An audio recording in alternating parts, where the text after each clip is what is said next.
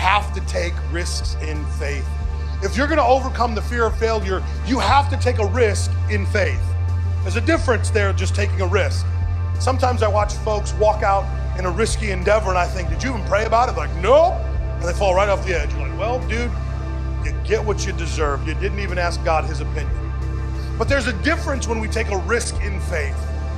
We all know the story, and or if you don't know the story, I'll refresh you. But there was a time and a place where Jesus' disciples were out on a boat, and the boat got really rocky as there was a storm coming on the Sea of Galilee. The sea that I've actually had the privilege of, of, of touring around in Israel. And it's obvious that you can't see from one side to the other with the right weather conditions.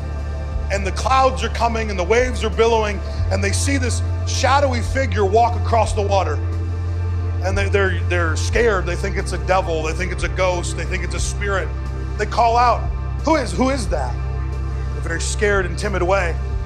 The voice calls back, It's me, it's God, it's, it's, it's Jesus. And God, if it's you, then, then tell me to come out on the water and I'll come. And one comes out and walks out on the water. As Peter gets close to God, he loses focus. He looks at the surroundings. He, he looks at the wind and the waves. He looks at the choppiness of the water and he loses focus and he starts to sink.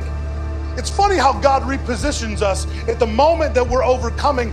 And even though fear can overcome our lives in the moment we're winning, in the moment we've stepped out and done what God's called us to do, we can still feel real fear because of the circumstances around us.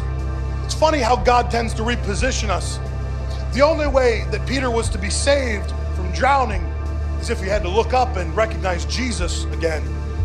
Jesus reaches down in that state where Peter's about to drown reaches down and grabs his hand, pulls him up. He said, If you didn't fear, walk out here all day. We come to a place in life where we overcome, we overcome the fear of failure by our positioning. Who are we looking at? Are we looking at our situation? Because it might be impossible. Are we looking at the circumstances that are facing us? Because the water might be turbulent. But that does not mean that we are bound and determined to fail. That simply means we have to reposition our gaze who are you looking at? Thank you for listening to Daily Dose of Grace.